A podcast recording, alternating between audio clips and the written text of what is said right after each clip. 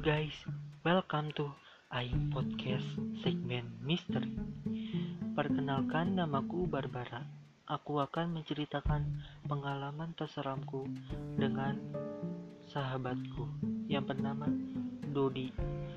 Hari itu, aku datang ke rumah dia untuk bermain PlayStation.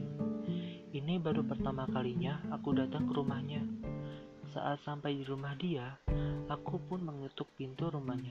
Selang beberapa menit kemudian, Ibu Dodi membuka pintu sambil menyapaku. Aku pun menyapa balik dan menyalami tangannya. Ibu Dodi bilang kalau Dodi ada di rumah pohon belakang rumah. Aku pun mengangguk, lalu aku berjalan melewati dapur dan bagasi yang kosong dan kotor. Karena timbul rasa penasaran, Aku pun berjalan masuk.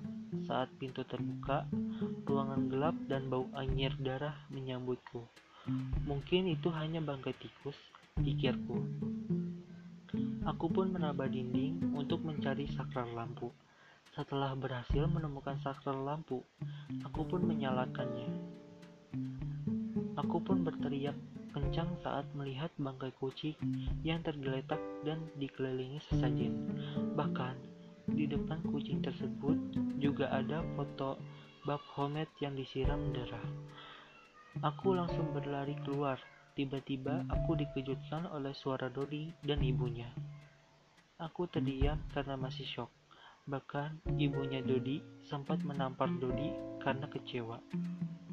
Mulai hari itu, aku pun menjauhinya.